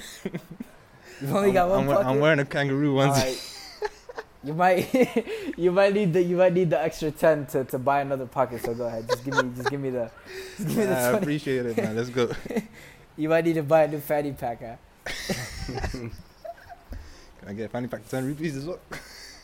Uh, no, no, no. Fanny packs. You are saying you throwing that in? It might be. Uh, All right, uh, uh, let, let's see what you got, man. Um, nah, so this piece mhm. is a piece from. Uh, it's probably gonna be on my book. Yeah. Uh, actually, I don't say probably. It is gonna be on my book. It's called uh, Temptation. Mhm. I said, See, we're all promised the outcome, but no cause in sight. So the only certainties in life are God, death, and taxes. And the truth is quite taxing. Knowing you only consist of a few hours and days filled with agony and enj- agony or enjoyment till you age and turn gray. See, I was raised to live between hope and fear. So my pillars of faith rarely ever shake. So as long as I fear the Lord above me and hope he never take my soul until I please him and plead my case. I was guilty, so please forgive me. I saw your light shine, but I chose the darkness. So I lost my spot in those eternal gardens. I never stood a chance of temptation, but I tried my hardest. So God, please, take me when you're pleased. Cause angels don't fall or disobey, and my purpose was to only turn back when I t- when I disobey. Cause the truth is, I'm flawed and sinful by nature, and nobody knows me better than my Creator. And that's the end of the piece right there. You know what? 70 rupees, 70 rupees for that. no clapping. The, the etiquette of You got, you got, you got five clicks and, and 20 rupees. You said you said how many? You said what? five clicks and I- 20 rupees. Hey, I'll I'll take whatever I can get, man. Just put it in the hat. I'll put it in that, man. I'll put it in the collective hat. Yeah, yeah, yeah. So Thank you very much for yeah, sharing Yeah, man. that. That's that's a little piece from me, man. I hope you guys enjoyed it. Yeah, no, definitely. I'm, I'm gonna listen back to it after I, I go for the edit. I think. but yeah, um, I think I think we've talked enough about poetry and, and, and your background. um, let's see. Yeah, yeah. yeah. We Right. spent a good time talking about that. Yeah? So yeah, we'll go into the book, and so the book we covered this week was 1984 by George George Orwell. It was a book released in 1950, um, and it's funny, it's interesting because George Orwell he died in 1949. So I, I think it's like one of his last books that he released. No, he, he died in 1950, and he released the book in 1949. Sorry. And yeah, Okay, and that uh, makes sense. I was about to be like posthumous release. He did. yeah, I was gonna say. How did he do that? Oh well, Martin Luther King, he, his autobiography was released after he died as well. But um, uh-huh. That's a stupid comparison, I'm joking. And yeah, actually, his his actual name is Eric Arthur Blair, and he's a he was an English guy born in India. Interestingly, he was born in India in nine, Wow, yeah in 1903. and- uh, coincidence. yeah, it's a weird coincidence, isn't it? He was born where you're at, and he died like a few, a few meters away from where we're at right now. Really? Yeah, in UCL. Yeah. So apparently, he was born i- quite close to where you're you're you're at now, Motihari. Which city? Have you heard of that? Moti Which Hari. city was he born? Moti. Motihari. yeah. Doesn't sound like an Indian city. It sounds like the name of a of a British guy.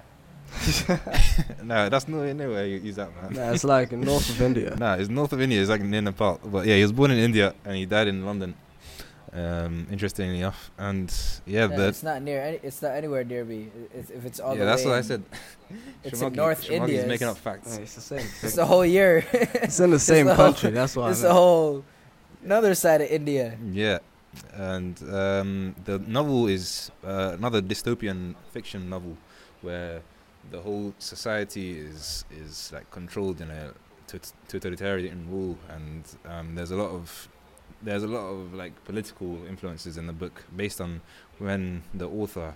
Um, George Orwell or Eric Arthur Blair was, was living in at that time, so he released this book like just shortly after World War Two. So all those influences, of, like during World War Two, Hitler, Stalin, all them guys, like th- these guys all influenced this book and it is Yeah. basically based on like um, the the society being set up in such a way that everyone is controlled everyone has the same thought thoughts um, there's n- like the, the the dictators or the rulers of the society are are like their power is absolute and everything that they say is the word nothing they say is wrong by the way there's a a, totalitarian dictatorship. yeah by the way there's a lot of background noise in yours Oh, there's background noise. yeah is that is that the uh, Is it, is it better now? yeah Okay. Was that a fan Yeah, I, I figured out. I figured out what it was. Um, what was ca- causing your voice voice quality to slow down? What? It's uh, my roommates are here, so they're probably using the Wi-Fi. Okay. But now, is it okay? Yeah, it's it's a little better now. Yeah. So, um, in terms of the book itself, like I said, it's basically. Um, we mentioned earlier that the book is similar to another book we read earlier in, in the in the podcast series, which was called The Giver, by Lo- Lois Lowry. Um, I think she got a lot of her influences from this. I can clearly see that. I think. Um, you know that for a fact? I can clearly see that. Uh, I reckon she did, yeah. Because hers Yeah. are quite recent, and I think she just took this and she added some fictional like powers and stuff into it, and she she, she made it interesting that way. I think you should you should go re- go and read that as well if you if you like this one. Oh wow. Yeah. So so she added. Would you? She added fictional powers to it, like kind of like a fantasy type book, is it? Yeah, um, go back and listen to that, those episodes, mate. I'm joking, I'm joking. You don't, have to do that. No. I, which episode is that? Because we did two episodes on that. So one was the first book, and then the second episode was we, d- Uh, where we is done. it the part one and part two? Nah, nah, nah. So episode was it eight, Nine, I nine. Yeah. Um. So we done one episode where we just we just talked about the first book. Oh, I didn't. I didn't reach it then. I didn't reach that. Yeah. Told you I'm trying to catch up, man. I'm trying Yeah. to catch up with your. It's like I'm not gonna listen to this podcast until I get caught up with all the other podcasts. Yeah, don't I worry didn't reach about that yet. But yeah, we did a episode, episode nine, where we talked about the first book and called The Giver, and then episode twelve we talked about the rest of the books. So there was three other books in the series, and we finished the series. And it was literally, I think she took a lot of her ideas from this after reading this anyway. Since this was released in 1949, her books are released quite recently, and then uh, she added some factors that are like really fictional, sort of, and I I think it adds a nice like flavor to it if you were to go and read this, uh, go and read her stuff after reading this one. Um, but oh yeah. But yeah, there's a there's a dictator who's who's apparently called Big Brother. Uh, um, well, we we can consider him a dictator, I guess. And Yeah. Shout out to all the big brothers out there that are watching. I'm a big brother. Uh, I'm I'm gonna rule my house like that now. We'll see. Yeah. But- Nah, the thing is about this book is like for me, I, I kind of I kind of like it because it it like it draws this. It it really just shows what people feared back then, Mm. um, especially with the with like the the you know the rise the rise of like Russia and and, and Stalin and and like you know what I mean those those kind of dictators those those people who had this this uh, I forgot what the political term is called but it's like this uh, a demi- Dictatorship. a- what is it? Fascist? Like a.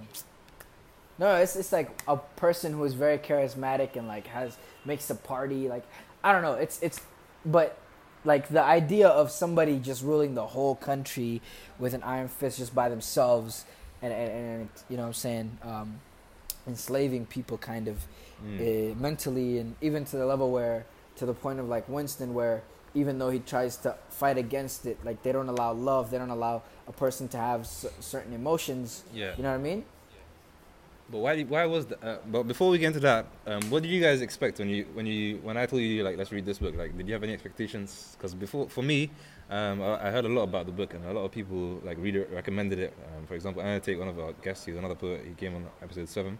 Um, he, I actually he I actually read the book uh, back in high school okay. So you already had some high expecta- You had some expectations of it. Um, I've already read the book when I when I, in high school so when you told me I was like oh this this this again uh, but still it's it's it's a nice book it's just I didn't because the high school experience was so bad Yeah. because they had us writing pages and pages about it yeah, uh, of, of some crap that I didn't care about yeah, But um, the first time I was told by my teacher, it was it was something that I kind of like wanted not to read at all. It's like Yeah. I don't, I don't want to read this at all. But um, yeah. So I think I think this book is uh, it was it was something I wasn't anticipating when I first read it. Like my first time, my first go around reading it, I was like, what the hell? 1984. We're in 2017, or when I was in high school, it was 2000 and I graduated 15. I read this in 14, 13. But you know, yeah. So it was like, it was like, wow, this is this is crazy. Hmm. Um, people are people are really really uh, fearing this dictatorship, this this type of power, and to me, it, it was like it was a realization that like this this book it was more of a propaganda type of book Yeah. the way it's written not not the way it's written but like what it, what its purpose is because to me it seems like the author is really just trying to trying to draw on the fears of people uh, back then of uh, the people who lived in the western power countries such as America the UK um, th- this fear that they had about Nazism uh, and, and, and, and you know what I'm saying communism and, and, and, this this Commonwealth Party this whole this thing that that you know what I mean that brings everyone together. Well, you think he was supporting the idea? Do, do I think what He was supporting the idea. was I supporting the idea? Yeah, do, do you think he, the author, was like doing it right in a, in a in a such a way that he's trying to support the idea? Because for me, it seems like he's trying to like like he's just talking about all his fears and why um, such a society or where such like power in someone's hand is, is dangerous, basically. I think it was I think it was trying to be very educative Yeah. about this kind of stuff. Mm. Meanwhile, maintaining this this this uh, this admirer admirer preference of of uh, non dictatorship Yeah. and, and like you know what I mean, and like an open government. I think he he obviously to me it seems like he prefers to live in a capitalistic society or non-communist society or a non-totalitarian society Yeah. where or a democratic society, whatever it's called. Um, I'm not a huge political scientist, but I feel like I feel like he was trying to be educative, like like kind of. I think the purpose was to show people in England, yo, this is what London would look like. This is like Winston is an average Joe in in, in, in London in, in the year 1949, and Yeah. he's like, yo, this is what life would become if we let these people take over our country. It's sort of like a propaganda writing. I think it's it's educate it's educational, but in the same sense, it's like, yo, be careful, Mm. be fearful. This is what this is what this is what this is what could happen. What about you, Sharmarke? Like, what did you expect going into it? Yeah, I personally didn't know anything about this book, you know, not even a little bit. So when you said 1984 by George Orwell, I just thought that it was just gonna be something like Back to the Future type of 19, like, I don't know, like something in 1984, something that must have happened. And um, it was, uh, I, I don't know, I liked the way that I didn't really know about it and then kind of got into it in the book and found out that it was about.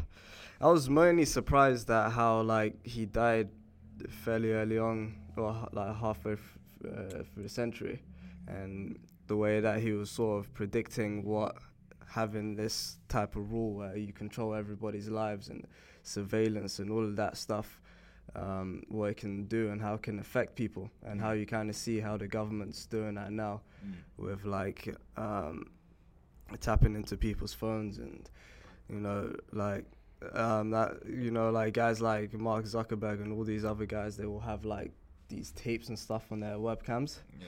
because you know what I mean you never know and they could be peeping in. Sorry, what was that? Do you, do you tape up your webcam? Oh yeah. Um, I don't tape up my webcam. I do very weird things in front of my webcam so that whoever's assigned to me, whatever the FBI agent is, he has a very good time. What? He has a good time. oh my, Uh, that doesn't sound good. Oh no, that that did not sound like that did not sound right. Yeah, Uh, no, not. the hell no. I'm, in I'm in India right now. I'm in India right now. So there's probably a guy named Mahesh that's that's assigned to me. Oh, so. He tells his guys, hey, I- come look he at has to guy. see. He has to see how an average American lives his life in India. Um, but yeah, surveillance is something crazy, man. America's doing it big time. I'm not personally. My philosophy with surveillance is, of course, there's like the privacy end of it, but I mean, as a government, you kind of need to know what your citizens are doing in a sense, because. Um, you know what I mean? You, for the for the safety of the country, as a citizen, you want your government to be informed about certain things so you can keep you safe. But also, like if you're not doing anything crazy, don't be worried about what the government sees. You know what I mean? Yeah, I'm I'm an open book, man. You you wanna you wanna you wanna figure me out? Go ahead. I'm not I'm not up to nothing at all. There's no skeletons in my closet. Doesn't sound like it after what you just said. yeah, yeah, goodness me. Li- little little bit of heroin, but you know, no skeletons. Is I that cleaned way? that up before. Is that what you're entertaining the FBI agent with? man. Yeah, I, I mean it's it's boring watching me. I don't do much, so I have to I have to show something Mm. you know extraordinary and be like, this is my life. Oh my like, you God. know? Yeah, In terms of like how they how they monitor their citizens, do you want to talk about that, Sharmarke, like the telescreens and all these things? Yeah, so like that's what I- I meant by like the whole surveillance thing, where they've got these telescreens and What does that mean? like these t these TVs which basically like listen and they, They can they, see you they they can can see you as well. Yeah, But they can hear and see what you're basically doing, and they've got that like pretty much plastered around everywhere. And anyone that's like meeting up in in like times where they shouldn't be and doing things like that, then that's all like suspicious and everyone's just always like checking the next person to see if they're doing anything that they shouldn't be. Mm. And with like these guys called the thought Trust no one. police, yeah, and with these guys called like the thought police, which basically um, like monitor what if monitor if the person is like thinking anything disloyal to the party, and if they're doing that, then basically they get written off. Yeah, so that whole like looking into that whole world was very interesting the way that he was describing it. And also in terms of like the education and how he, the, the kids are raised in the society, they're, they're, they're like every kid is raised to be a spy and snitch on their snitch on their parent if they're going Yeah. against the agenda of the government or whatever, which is crazy. Um, I always, yeah. I always, the, the, the thing is, the thing is in this in, in this book is like it, it really just like the whole the whole Twitter thing where it's like trust no one, like trust issues, my circle so small it's a dot, like that whole thing. Yeah. It's real in this book. You have to pretty like I mean, my boy Win- Winston went outside. I, I don't know if you're supposed to not give spoilers in the book, but my boy Winston went outside when you know what I mean when uh when he figured out who he trusted was not who he thought he, he should have trusted. You know what I mean? Yeah.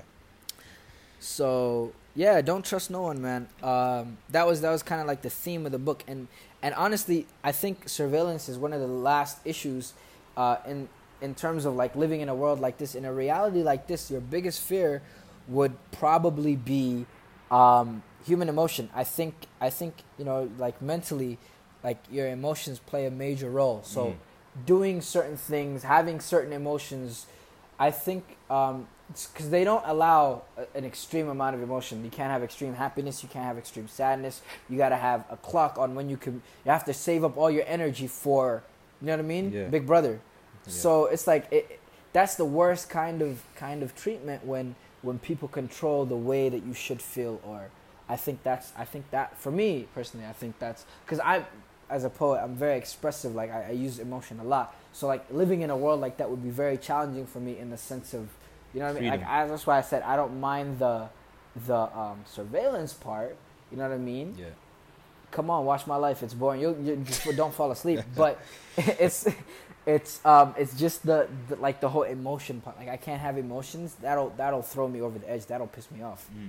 Yeah, of course. I mean, like living in that type of world where even emotions are sort of suppressed and where you can you can't really fall in love and you can't do all the things that we basically see as like our freedoms Yeah. of, of like what we can do that because obviously in the book a lot of it was um, sort of fighting with what's uh, like what's being a human you know um, Yeah. where the party was trying to basically say by being a human you're following is to like follow what we're doing and the norm and the status quo and making sure that you basically live and die for the the party. And that is you being a human. Whereas uh, Yeah. this Winston guy he was sort of challenging that idea where being human was more than that. It was it was actually about what emotions you have and what you think feels right and what you think you should be doing By the way, what did you guys think of the thought police? Like how they monitor people? Like, did it make sense to you? And like I- when I first heard it, I thought it was like some telepathic people, and I thought they were like Yeah. somehow Yeah, controlling people's minds like telepathically. It's it's. I think it's all it's all a mental game. I think it's it's just psychology. I think it's they're they're telling people that they're mo- like it's it's like what the best way to describe it is like a kid. Like my, my little brother. Sometimes I'm I'm big brother. You know. So sometimes I'll tell my little brothers like I know exactly what you're thinking. yeah. Even though I don't know what he's thinking, sometimes I'll get spot on with a guess, Mm. and I'll be like, "That's what you're thinking about." He'll be like, "Oh crap, yo, you really do know what I'm thinking. I gotta be careful what I think around you." You know what I mean? Yeah. So like like a while back, I remember like I went upstairs. I snuck upstairs to go use the bathroom, and I seen him doing something. Like he was on the iPad playing games. He was supposed to be reading Quran, and then I went downstairs. He didn't even notice me, and I was like, Saeed, I know exactly what you're doing every time you go upstairs. He's like, No, you don't. What was I doing? I'm like, You were using your iPad instead of reading Quran. Yeah. And he was like, "No, I wasn't." And I was like, "I saw you. You were sitting in this position. You were under. You were. You were. You were. You were next to the bed. You were doing this and that." And and he's like, "Yo, you really do know everything." I was like, "I got cameras all over the house. I know exactly what you're doing." So now he, like, I kind of tried that experiment on him, and he knows exactly. Like he's always watching himself. Like so, I, right now when I call home, sometimes I'm like, "Saeed, I know what you're doing. Read your Quran." He's like, "Oh crap, yo, I gotta do that." Like he's he's, you know what I mean?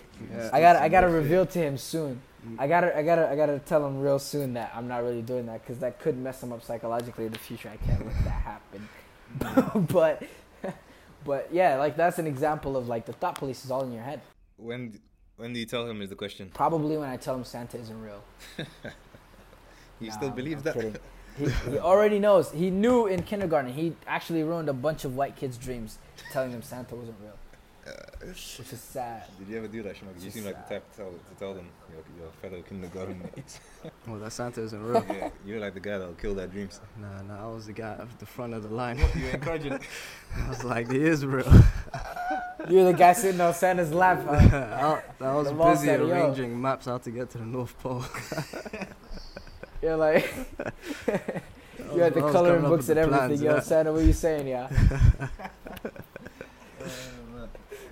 So in terms of like, yeah, so yeah, I think I agree. It is sort of a mind game, but yeah, I, I found it because it because it, kind of plays around with the idea that some he's like there's one point where he's like can you believe that these guys like just swallowed this idea in 24 hours that a whole like bit of history just changed because they they can rewrite history by just um, deleting it off their uh, newspapers and stuff basically and he's like these guys can actually believe that th- this all this history got swallowed that, that, that all this history just got changed just like that and then suddenly that is history the edited version is a fact and then he was like, "What?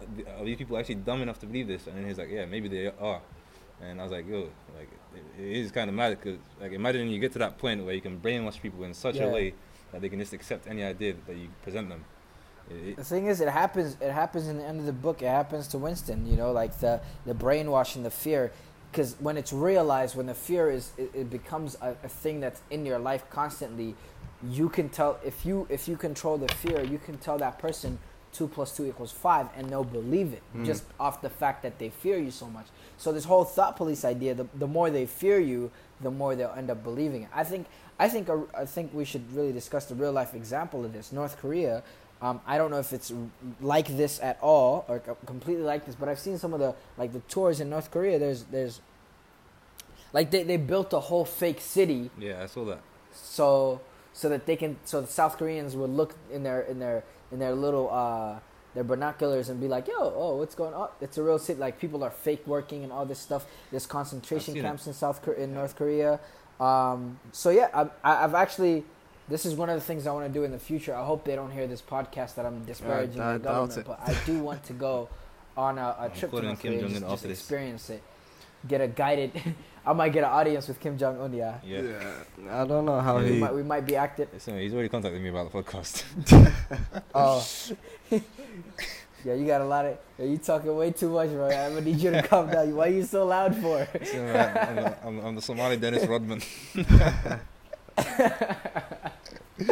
Uh, yeah. Um, but I, I would love to go see North Korea. Honestly, it's, it's it, like it, it like it, it really intrigues me to see to see what's going on there. Mm. But um, like yeah, I- I wonder how those people are living their lives. They they probably really believe. Like I was told, Korea has their own like news channels in their own way. Like Yeah. Korea has never lost in the Olympics or the World Cup. Do you believe that?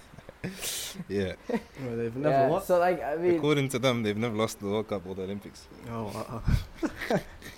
so they, so that. you know what I mean? Like like Miroslav Klose. Miroslav Klose is not the leading scorer in the World Cup. It's some other guy from some park guy from, from North Korea. Like they, they have their own thing that happens. You know what I mean? I remember when they, they, they in the World Cup, couple, like, it was two World Cups ago, I think, when Portugal beat them like 7 1 or something. And then they, Yeah. they, they basically withdrew from the tournament. They said, yeah, these guys are not playing football again.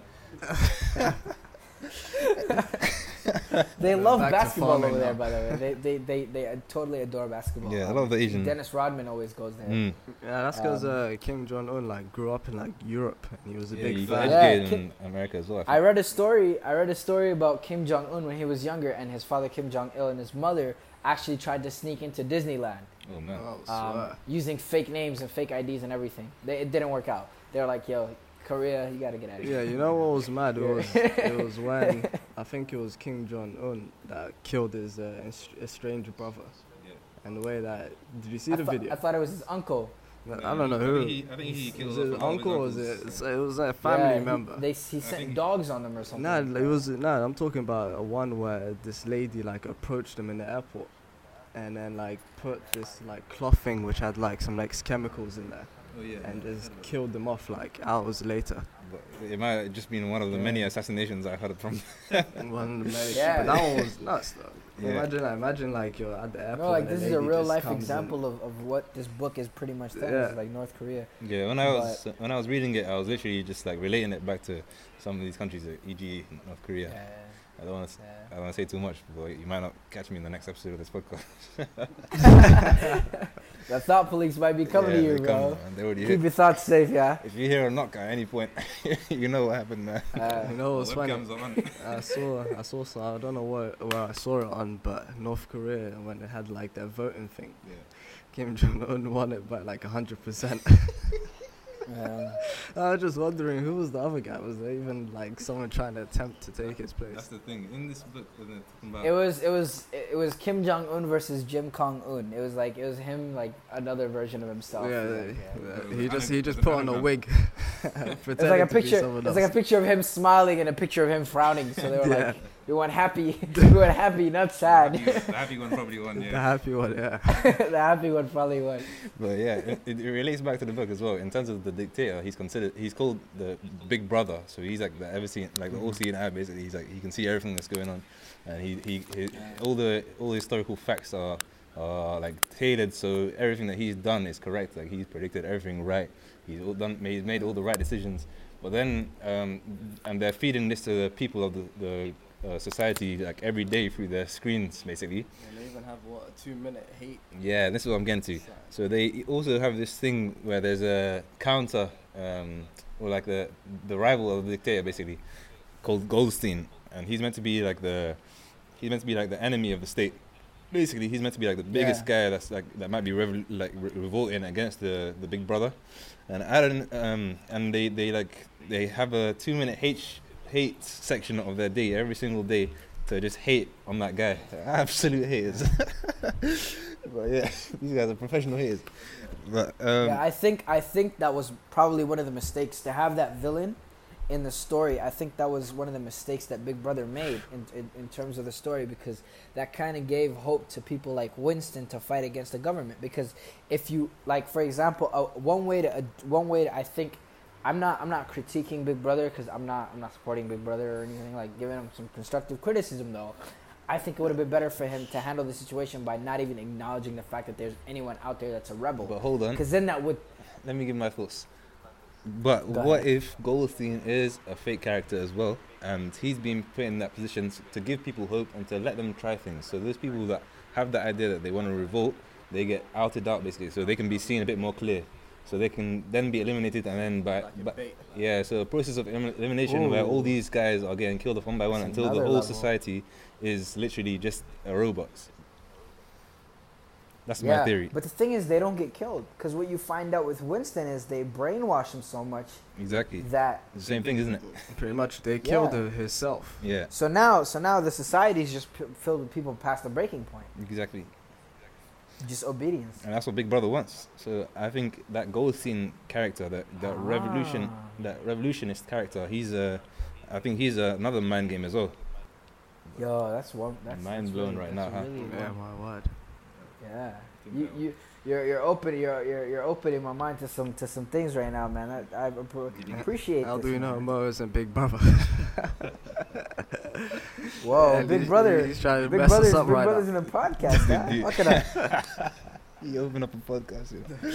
what, what, did, did, you, did you get your rupees worth of knowledge?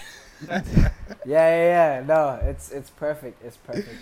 All right, so yeah, uh, uh, that's what my theory is, and uh, I think it, I think it makes sense because the fact is that um, Winston, the main character, he's thinking about all these like um, all these revolting thought, like he's thinking about like revolting against the society, basically, yeah. But Mm-hmm. he's thinking that because he was born in a time when that society wasn't created, you know, and he like he the only evidence that he has that it was a different society before was his memories, and they're trying to brainwash him of his memories, and I think um, that all these people born before the society was established are all the people that can potentially destroy the society. So all these people are being baited out and trying to be controlled and brainwashed, and I think that's the that's the aim of Big Brother first.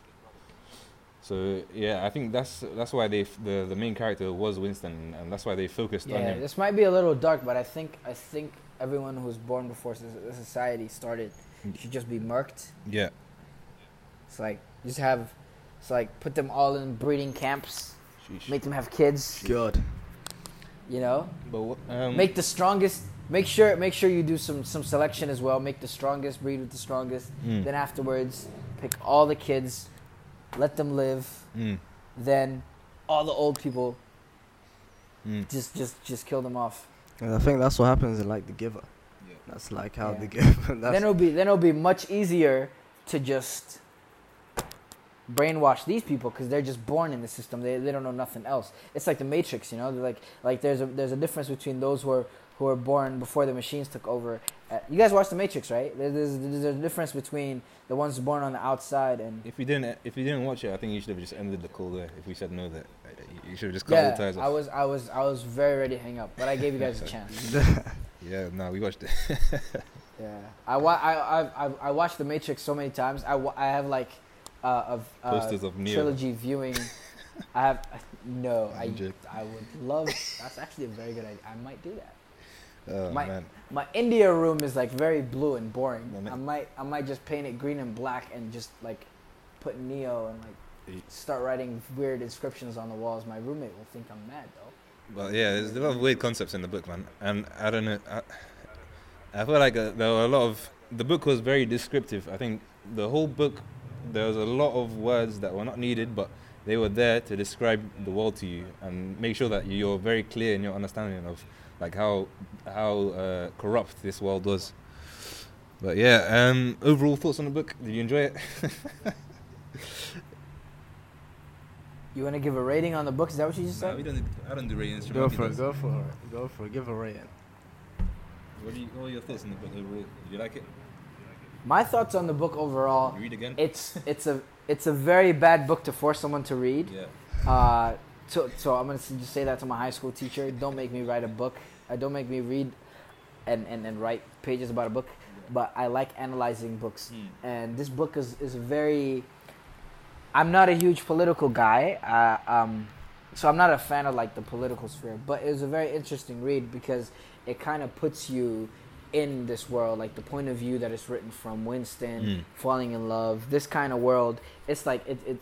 I just I just like the idea of being immersed in a different world. Mm. And the writer's a very good writer. I mean, it, the way the way that he describes it, Mm. even though I've never been to London or you know what I mean, it kind of it kind of makes me feel like I'm a Brit. It feels like I can put an S at the end of my Mm. nickname.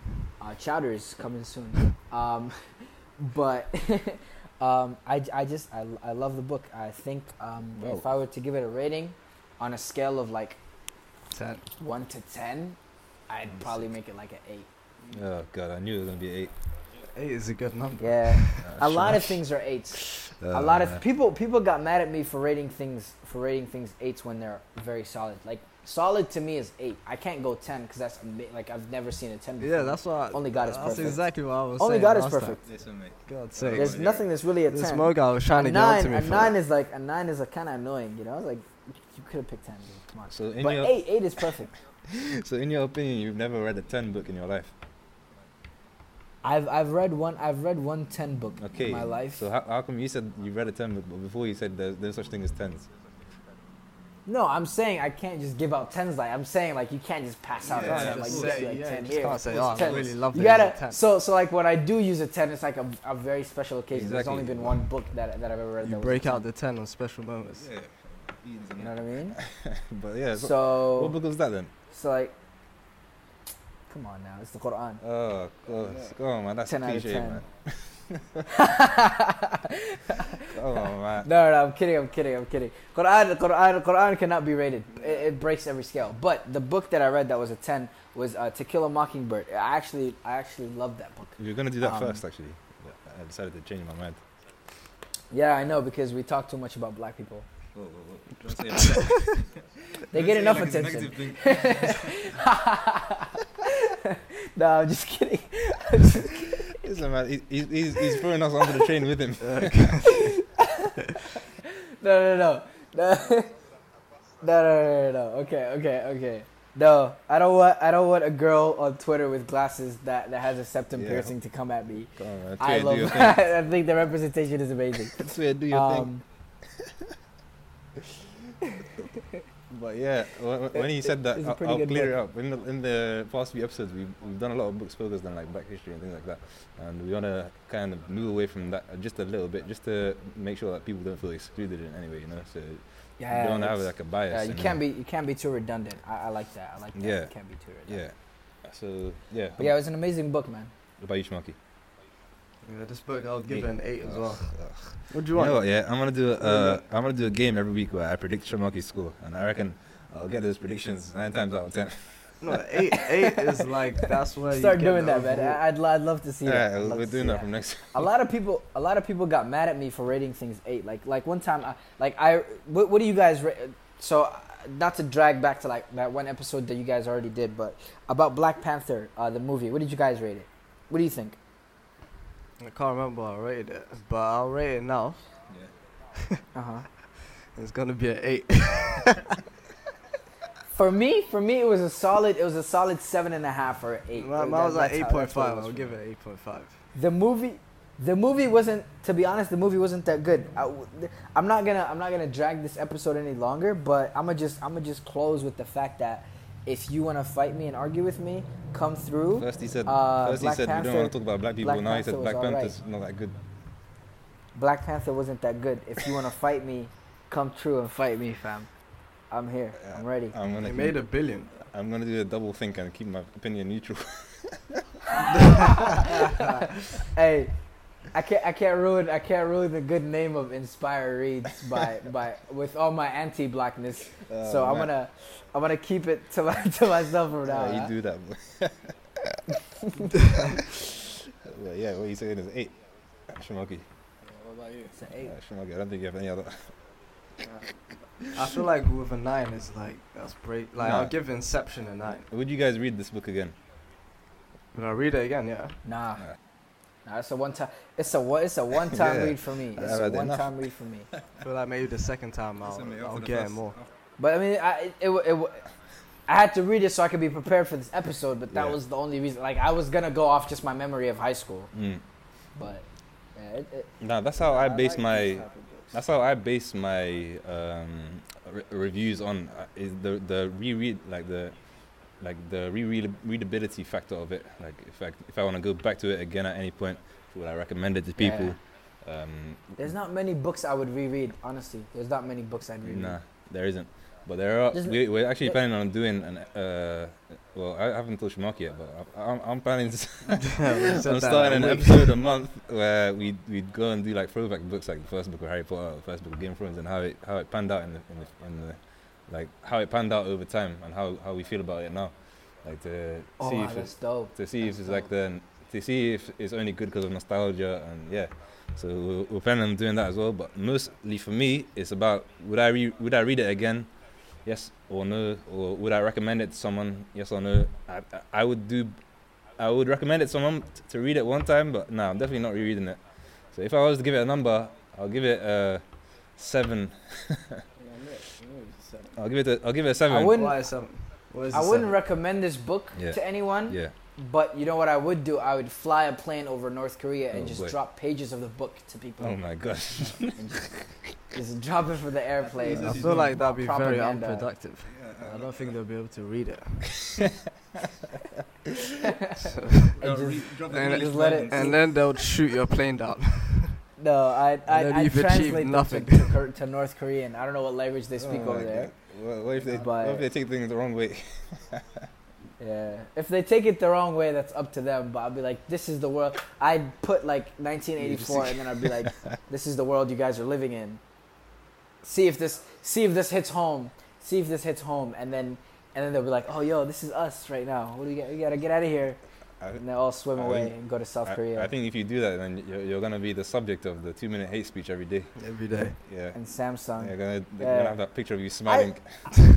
I'd love being a villain. I'd, I'd, I'd adore being. There, there's a lot of, you know, yeah, there's a lot of. there's a lot of good in, there's a lot of good in being a villain. All right, this guy, he's definitely showing his character today.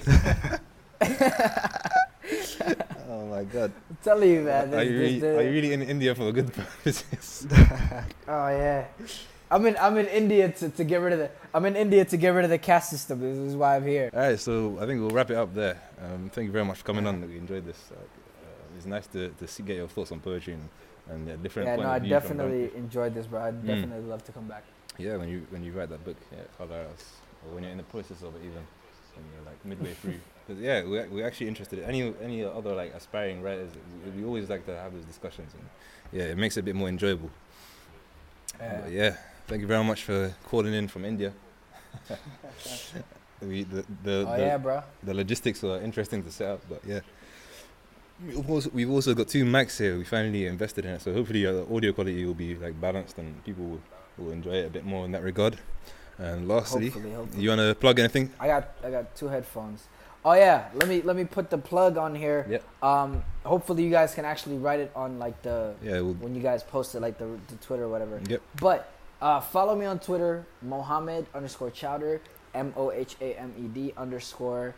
I don't know how that's spelled. It's un- okay How underscore do you spell underscore? Is that what you're C saying? H. Yeah, which key is that? Shift minus shift minus, and then on the Shift phone it's like the little thing. You click on the thing. Anyway, Uh, yeah. Alright, so he's got his YouTube channel. uh, underscore chowder. My YouTube channel is Mohamed Warsame. Yep. Um, if you want to add me on Facebook, oh, um. I don't really post for the much on there, stuff? but you can if you want to. He's looking for a woman. that's what he Uh, is. It's my whole. It's my. It's my full government name. If you figure that out, Uh, you just said your government name. Yeah, you just said it. And you at the Mohamed beginning Warsame you said you don't like government having name. your Oh, sorry, government sorry. name out My there. government name. That's the. That's my fake American name. My real, real name. Like my mom, dad. Like you know what I mean. My father's father's father's name. if you know my Aftiris, follow me. You know what I mean on Facebook. If you don't, you, then you don't. But yeah, If you're, Uh, if if you're you're, gonna add me on Snapchat, Does. let me, let me let me put my Snapchat plug on there. Because I, I, I- hey, I'm doing major things in India. I want you to see what I'm doing. in I want to see actually. I'll, Snapchat. I'll, I'll add you as well. Hey man, get it all out there. Mohamed yeah. dot Warsame W A R S A M E. The other announcement we want to make this week is the giveaway. So we announced the giveaway last week. We're planning to give away some special items or items in April, early April. So next week will be the final announcement, and then we'll give away the goods to whoever wins, basically. So last week we announced the first part of the giveaway. So if you wanna um, hear that, make sure you go and listen to that. Second part of the giveaway we're gonna announce today. So I'd like you to just we'd like you to just um, make sure you follow all our social pages. Make sure you like the podcast and drop a review, and then just share the podcast on your socials. And then let us know when you've done that, and hopefully you'll win. The final announcement will be made next week. Thank you very much for listening. I hope you enjoyed this episode. Make sure you go follow, subscribe on all platforms. Make sure you review the podcast on iTunes and SoundCloud. And we'll see you next week.